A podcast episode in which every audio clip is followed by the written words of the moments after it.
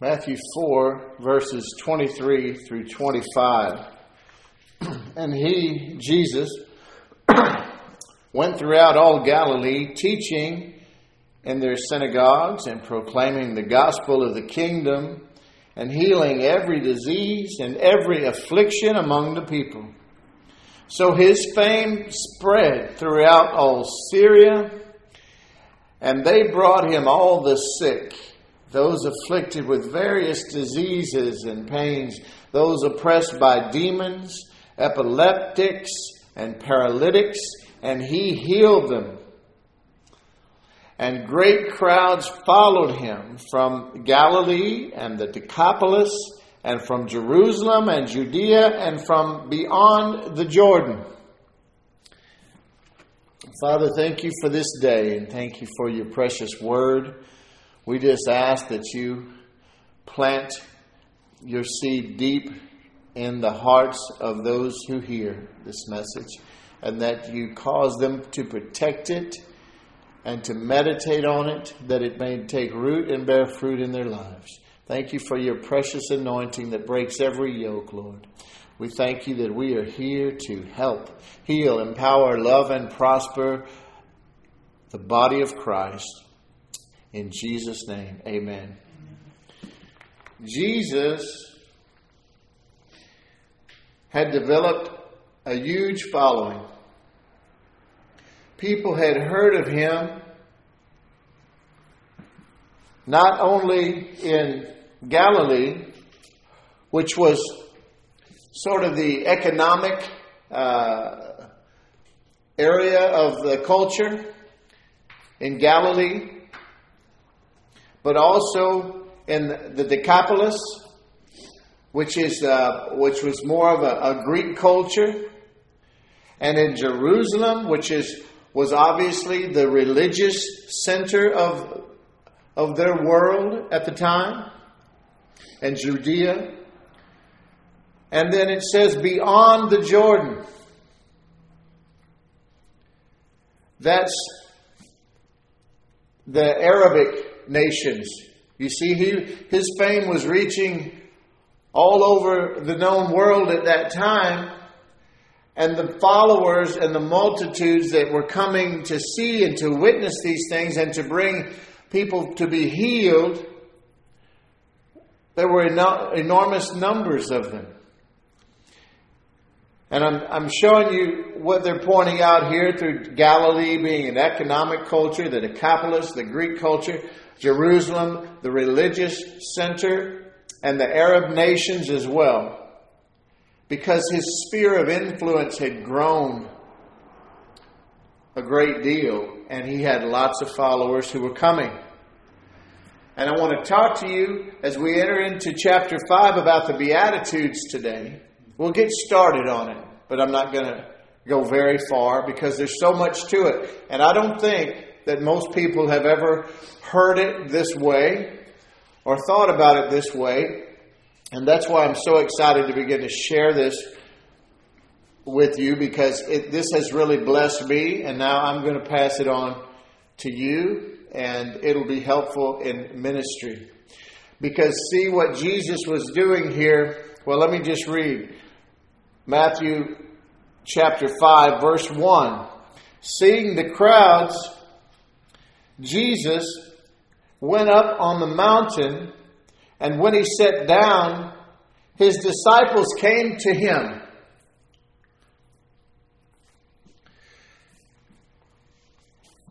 And he opened his mouth and taught them. Who came to him? The disciples. And he opened his mouth and taught them. Do you see that? How many of you have a big picture, or you've seen one, or you've been in churches, Sunday school, that had the picture of Jesus and the Sermon on the Mount, and he's up on a mountain and he's preaching down into the valley and preaching to thousands of followers? That's not what happened. Jesus had all of these followers, thousands upon thousands. He saw them. He went up on the mountain. He typically did this to pray. The disciples came to him on the mountain, and he opened his mouth and began to teach them. He was teaching the twelve disciples whom he had called out of the world. He, to, he was preparing a team to help him in with his ministry needs. Hello. In ministry, they say, working alone has its privileges. Survival isn't one of them.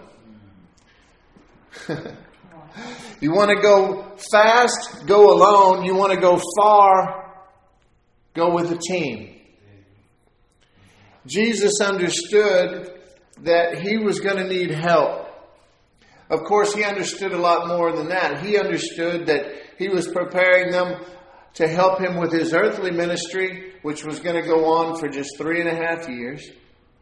He had prepared for thirty years for this time. He had not done anything prior to being baptized in the Jordan River by his cousin John the Baptist.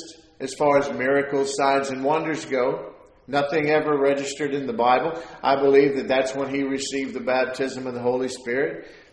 So he prepared for God's promise, for God's program, for God's plan for thirty years for this three and a half year ministry. And now he was entering into it. He was becoming very famous in the sense that people had heard of him. They knew he was healing and he was preaching this good news, and he needed help.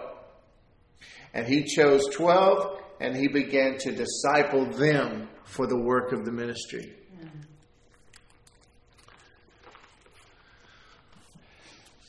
He had to raise these guys up and instruct them in the ways of God, because he had chosen them right out of the world. They were they were raw. He didn't go and God didn't pick religious leaders who already knew the word. He chose these men that were from all walks of life. Many of them despised. A tax collector was the most hated person in the Jewish culture, because they were chosen from their people to collect ungodly taxes and exorbitant taxes from the people for Rome, who, who was uh, over them at the time. And they usually took a lot more than they were required even by Rome, and kept whatever else they could get for themselves. They weren't trusted. They were despised. And Matthew was one of them. Peter was just a rough old cussing fisherman, you know. Yeah. So anyway, he was preparing a team for ministry. Let's read. Seeing the crowds, he went up on the mountain. And when he sat down, his disciples came to him, and he opened his mouth and taught them, saying, "Blessed are the poor in spirit, for theirs is the kingdom of heaven. Blessed are the poor, blessed are those who mourn, for they shall be comforted. Blessed are the meek, for they shall inherit the earth. Blessed are those who hunger and thirst for righteousness, for they shall be satisfied. Blessed are the merciful, for they shall receive mercy. Blessed are the pure in heart, for they shall see God. Blessed are the peacemakers, for they shall be called sons of God. Blessed are those who are persecuted for righteousness' sake, for theirs is the kingdom of heaven. Blessed are you when others revile you and persecute you and utter all kinds of evil against you falsely on my account. Rejoice and be glad, for your reward is great in heaven, for so they persecuted the prophets who were before you." So he's talking to his disciples. Makes more sense now when you think of it and listen to that, don't you? Because he was telling them they were going to be reviled and persecuted because of him. And that's what they had done to the prophets that came before them.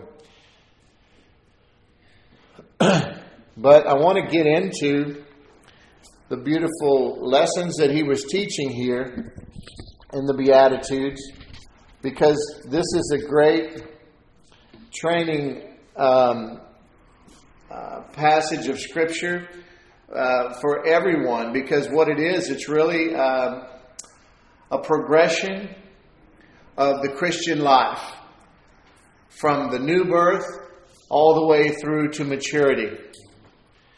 So I want to begin looking at that and try to help you understand that, because you can always rely upon the Beatitudes to draw strength and encouragement and direction for yourself and also to teach others. Verse Matthew five three, "Blessed are the poor in spirit, for theirs is the kingdom of heaven." This is talking about the new birth. This is for everybody, because Jesus died for the whole world. So in this sense, you are blessed even as a sinner. Many don't know it, but they have really won the lottery. And it's it's sort of like someone who wins the lottery and never goes down and claims their prize. People to do that, unknowingly, of course. But, you know, just like someone who doesn't go down and claim their lottery winnings, people of the world are completely blessed, and they still may die in poverty, spiritually. Because you have to claim your winnings. The Eagles, who we listened to a lot growing up, I did, they have a song that says, "We live our lives in chains, never knowing we have the key." And that's the way it is with everyone in the world that doesn't accept Jesus as their Lord and Savior. But through the Beatitudes, we find that blessings are attached to every area of life. The kingdom of heaven is already provided for the destitute in spirit, the totally bankrupt sinner. All he has to do is claim it. But it's our job to let them know. If, if it weren't for us, for those who Jesus has left here to preach the gospel and to share the good news, then we would just go straight to heaven when we're saved. Because he's trying to build the kingdom and give everyone the same opportunity that you had to hear the good news and accept it by faith. Over in John chapter sixteen, John chapter sixteen, verses eight and nine, it says this. Well, what does it say? "And when he comes, he will convict the world concerning sin and righteousness and judgment. Concerning sin, because they do not believe in me." The issue with the sinner is not his individual sins. And that's what they think most of the time. It's sin, singular. Rejection of Jesus. That's the only sin that is going to keep people out of heaven. Believe it or not. Because Jesus died on the cross for the sins of the entire world. Through the new birth, God's kingdom has already been provided. And so the sinner just needs to receive it by faith in Jesus. Second Corinthians chapter five says this. Chapter five, verse eighteen through twenty-one. Second Corinthians five, eighteen through twenty-one. Oh, I wonder that it doesn't go that far. It's First Corinthians. Second Corinthians five, eighteen through twenty-one says, all this is from God, who through Christ reconciled us to himself and gave us the ministry of reconciliation.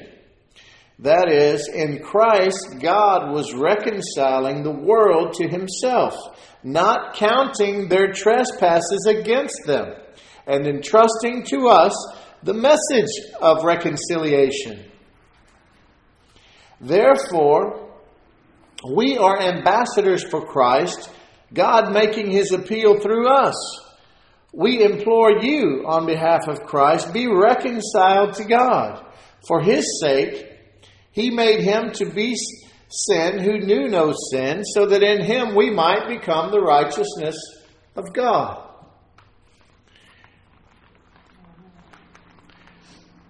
Mankind has been reconciled to God through Jesus Christ.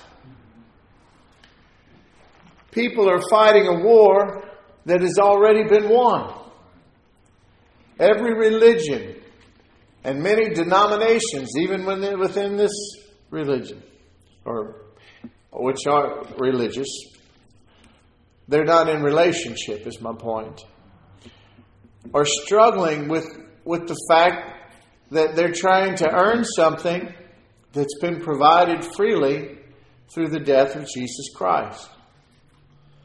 And so, what mankind needs now is to be reconciled to God through faith in Jesus.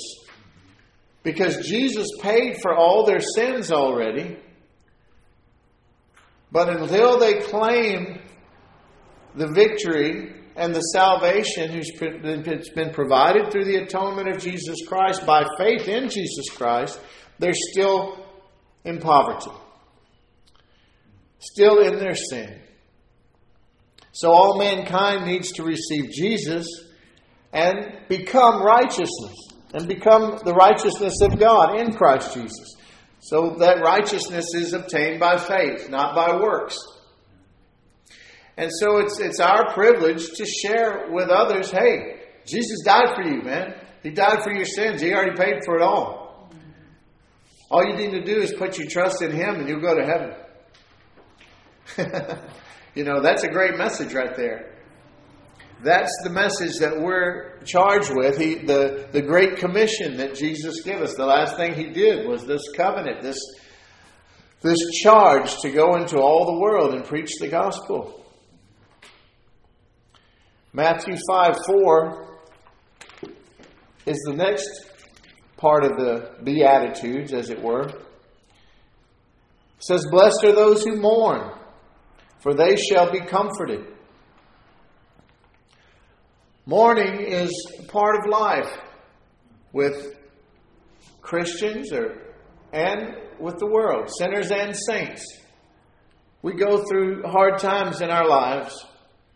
We have a certain amount of unhappiness and tragedy, trials and troubles, and death comes to all of our doors. And it hurts. We mourn. We go through troubles. The Bible talks a little bit about the reasons that we mourn. Look in Ecclesiastes chapter three, verse four. He says, there is a time to mourn and a time to dance. There are times in our lives. Some of them are not happy. The joy of the Lord, though, is an abiding fruit of the Spirit of God for those who know Jesus, isn't it? There's a time when we celebrate and we we dance, so to speak. We have joy uh, through various things. We we have a I have a, a two-year-old granddaughter. Many of you have experienced that joy, children and just marriage and uh, all sorts of reasons to celebrate in this life. More and more, my prayer is for people to be saved. And so when I see someone I love and, or care about, or really just even anyone But, you know, we're all praying for everyone that we know and love, work with, and all that to be saved. That's, that's no, nothing else really matters. And once you know that, it's hard not to be pulling for that day and night for the rest of your life. And when one does, I celebrate. You know, I know I'll see him again then. I've become very aware of the brevity of this life. And I'm encouraged to try that much harder to make sure that no one is left behind. Amen. There's a reason to celebrate. And then when people do die and they don't know him, or not that I'm aware of, it's a reason to mourn. And there are other things that happen. Lots of things happen that causes that. Proverbs twenty-nine two says, when the righteous are in authority, the people rejoice. But when the wicked rule, the people mourn. And we understand what that means, especially in our uh, culture. Although we are so blessed and we have everything to be thankful for here, at least it's not like over in in uh, Africa where Boko uh, Haram is uh, is killing Christians left and right by the hundreds, and uh, that they're being blown up in their churches, even in Europe now and things like that. But the persecution of Christians is by far the number one Uh, religious persecution in the world. Of course, on the corrupt media, you will only hear about uh, the the bombing or burning of a uh, of a uh, what do you call the uh, uh, Muslim uh, uh, uh, places of worship and things like that, which that's terrible too. That should never happen. But but when it's Christians dying, you don't hear anything about it on T V, and I don't understand. And uh, and they've also become very anti-Semitic. So they don't seem to give as high regard, uh, you know, to Jews being persecuted or um, or killed as as they do Muslims for some reason. But uh, I'm not for anyone being persecuted or killed because for any reason. Because as Christians, we are we celebrate and know the God of life and love, and so we always are hoping for people to be converted. But we definitely will not do any harm to them if they don't. Amen. And we won't allow others. And so it's odd that people hate Christians more. eighty percent of all the religious persecution in the world is done to Christians. But you don't hear those sort of numbers. But when the righteous are in authority, the people rejoice. That's why I rejoice over the present uh, administration, uh, in the at least in the executive branch. Uh, in Washington and in the, the Senate. But uh, and it doesn't mean that everyone is righteous and everything that they do are righteous, but the agenda is righteous. They've done more for the church than any other president in our uh, in, in our lifetime, and probably ever. And uh, it, it came at a, a perfect time, because uh, there was a period of many years there where things were being done uh, overtly and covertly to destroy the church, and uh, the the fact that this is a Christian nation. But we believe God has intervened, and we're thankful for that. And so it's a time to celebrate in that regard. Hosea chapter four, verses one through three says, "No truth, nor mercy, nor knowledge of God in the land. By swearing and lying and killing and committing adultery, they break out, and blood touches blood. Violence breeds more violence." And we see that all around the world, and even in our nation, that people just have no awareness, no knowledge of God. And it's our job to help them, to, to try to reach them, even though they are not very lovable. uh, some of these people that are so hateful and so angry and so violent, we still pray for them, and we try to reach them with the message of the good news of the kingdom of God, and how Jesus has died for their sins, and all they have to do is receive it by faith. Receive him by faith. Isaiah sixty-one, verse two and three says that Jesus came to comfort all who mourn.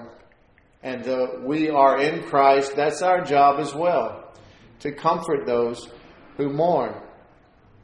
Sinners, they don't have any real comfort outside of the strength of their own flesh, outside of their personal character or input from the world and from their friends, they don't have any comfort. People they know will try to comfort them, of course. But what I'm saying is, as believers, we have the Word of God and we have the presence of the Holy Spirit, which is always a blessing. So this, this scripture, the only part of the Beatitudes that's for an unsaved person is the part that we just touched on that said, blessed are the poor in spirit, because there's an opportunity for them to receive freely a renewed spirit and the salvation and relationship with God that Jesus came to provide. All the rest of the Beatitudes are for Christians, for those who are saved, and it's a progression. And we'll get into that more and more as we go. But here, for those who mourn, they shall be comforted. So we talk about mourning and the fact that we all mourn and the reasons why we mourn. But the comfort is something that's very special, special, something that's very special in the life of a believer, because we have the Comforter. The Comforter is the Holy Spirit, and He has been given to us. He was poured out on the day of Pentecost, which is coming up soon. Fifty days after the resurrection of our Lord Jesus, in that room, they received the outpouring of the Holy Spirit. And now we have the Comforter. He was talked about, well, he's mentioned four times in the Gospel and, and all in the book of John. John fourteen, I'll show you real quickly, just for your reference. John fourteen, verse sixteen.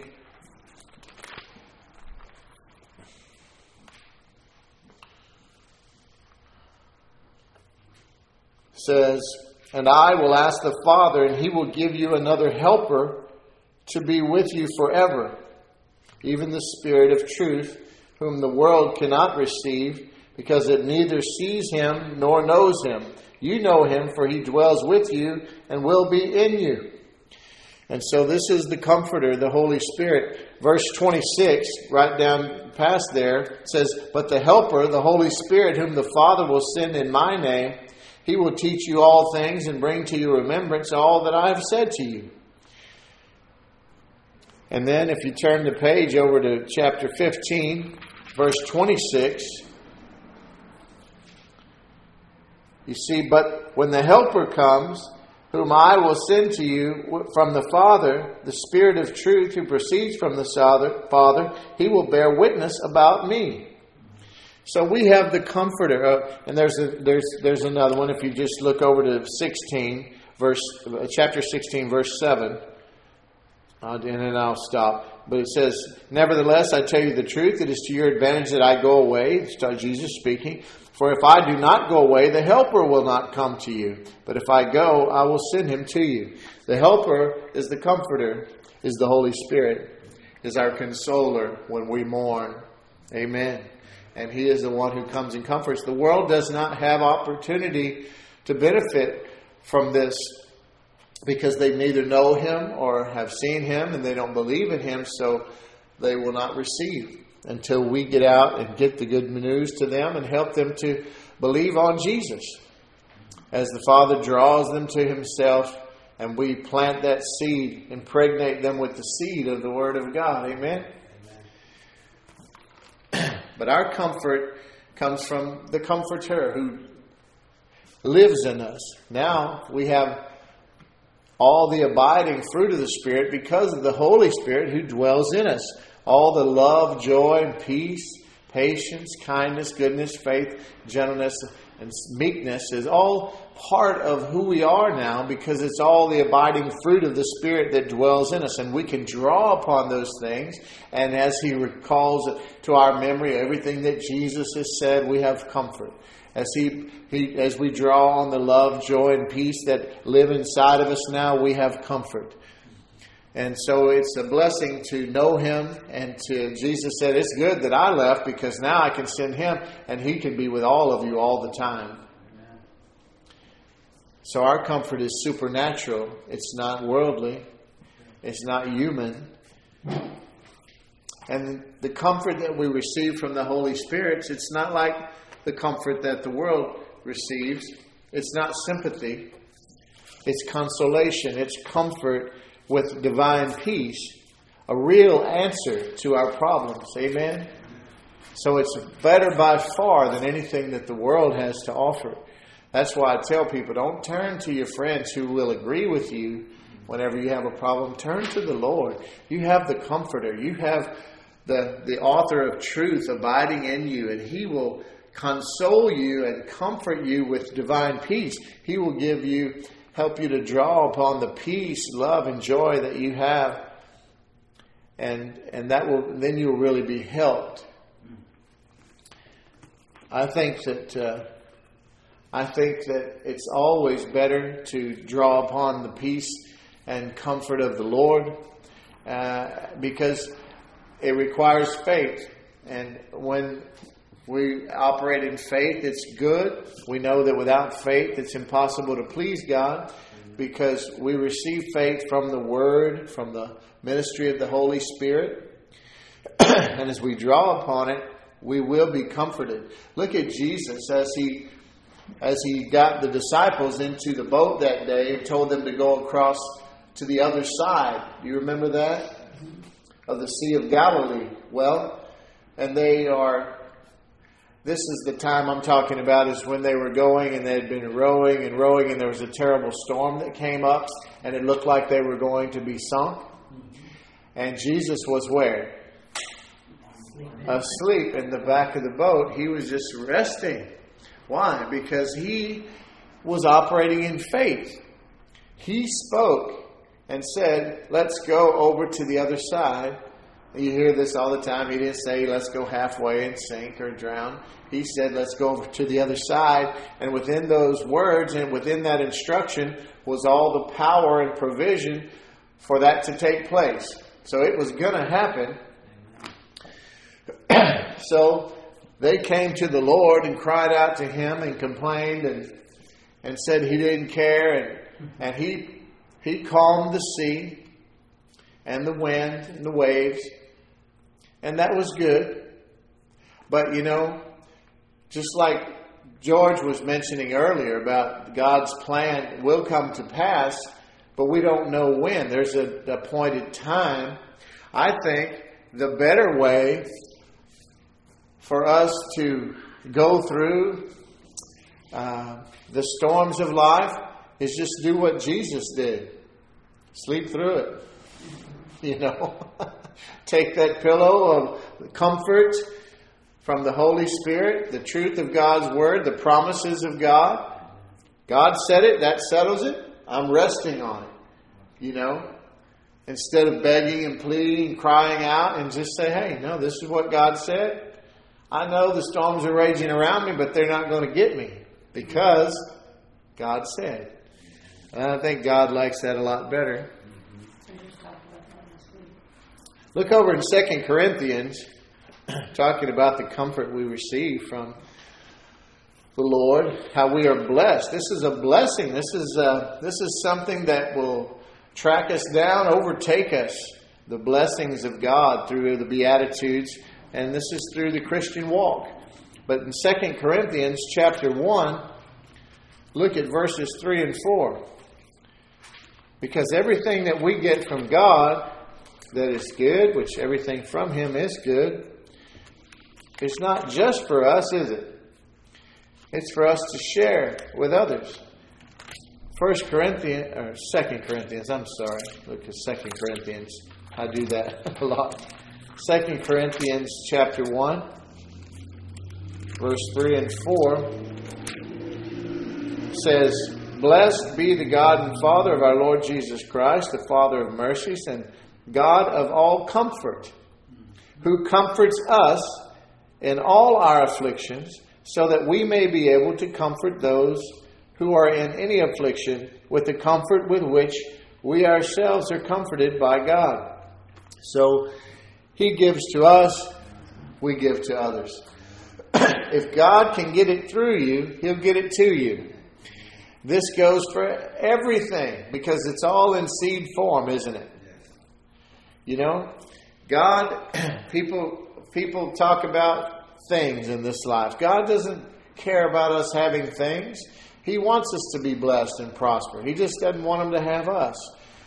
And if and if he can be sure that we're going to be the sprinkler that waters all the garden around us, then he's going to make sure to, to turn that to turn that spigot on full force. Amen. And then the sprinkler always stays wet. So we'll we'll benefit always. So we should all be believing for, for good things. But God is the God of all comfort. What we receive from God, we we owe to each other. So we want to help the world, the people that are in the entry level of the Beatitudes, that are poor in spirit, spiritually bankrupt, who have not received the regenerated spirit from God. Those people need us just like our brothers and sisters who mourn. We're supposed to give special care to our brothers and sisters in Christ. You know that. But we're also called to love the whole world and to try to reach them. Only the Holy Spirit that's living in us can comfort any believer in any situation, though. And it's always good when it's a Christian to try to remind them of the help that they already have, because many Christians really identify as the world does, and that's all that they know. They don't even understand who they are in Christ. They struggle with huge identity crisis, and they don't even know what they have. In a way, They're they're like lottery winners who haven't claimed their prize either. They may have claimed the major prize of salvation, but now they go through life just thinking that's all until they get to heaven. Many people think that the Beatitudes are talking about in the millennial reign here in the world, but they're not. Just like they thought that, that Jesus was preaching this to the multitudes. He wasn't. He was teaching his disciples, raising him up for the work of the ministry to help him.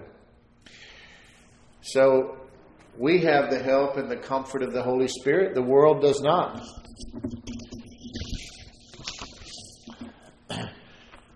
What time we got here?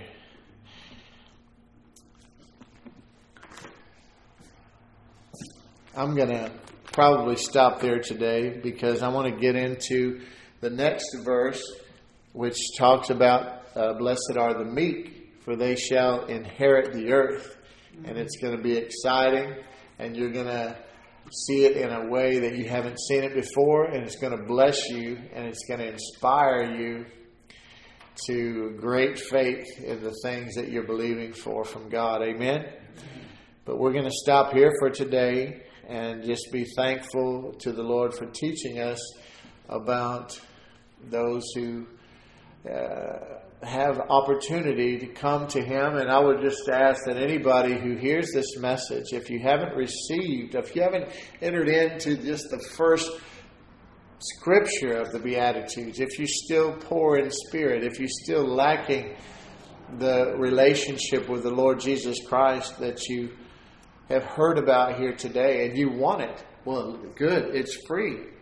And if you think that your sins have kept you away from God and that your sins are too great for God, no, they're not. Nothing's too big for God, and there's no sin that's a big deal in his eyes uh, in the sense that he can't forgive you because he's already forgiven all your sins. Now you just need to accept Jesus Christ, his Son, as your Lord and Savior. He died for your sins. He was crucified, he was buried, on the third day he was resurrected, and he lives today. And he's in heaven right now at the right hand of the Father, interceding and praying for you that you would come to know him. In Jesus' name, I just pray this, and I just want to encourage you to call upon the Lord Jesus and be saved.